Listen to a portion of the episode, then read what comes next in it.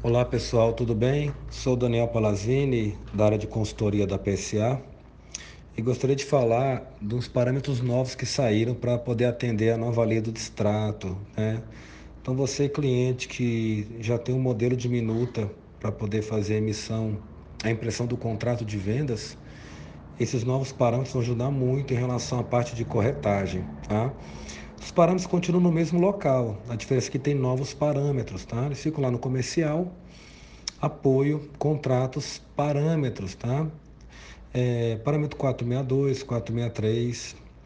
Para mais detalhe, alinhe com o seu consultor aí para poder explicar melhor. E quem não tem, você pode estar tá montando o seu contrato aí de venda com parâmetro de cliente, unidade, fica bem bacana. Tá? Inclusive você pode até configurar um modo de impressão em Word ou PDF.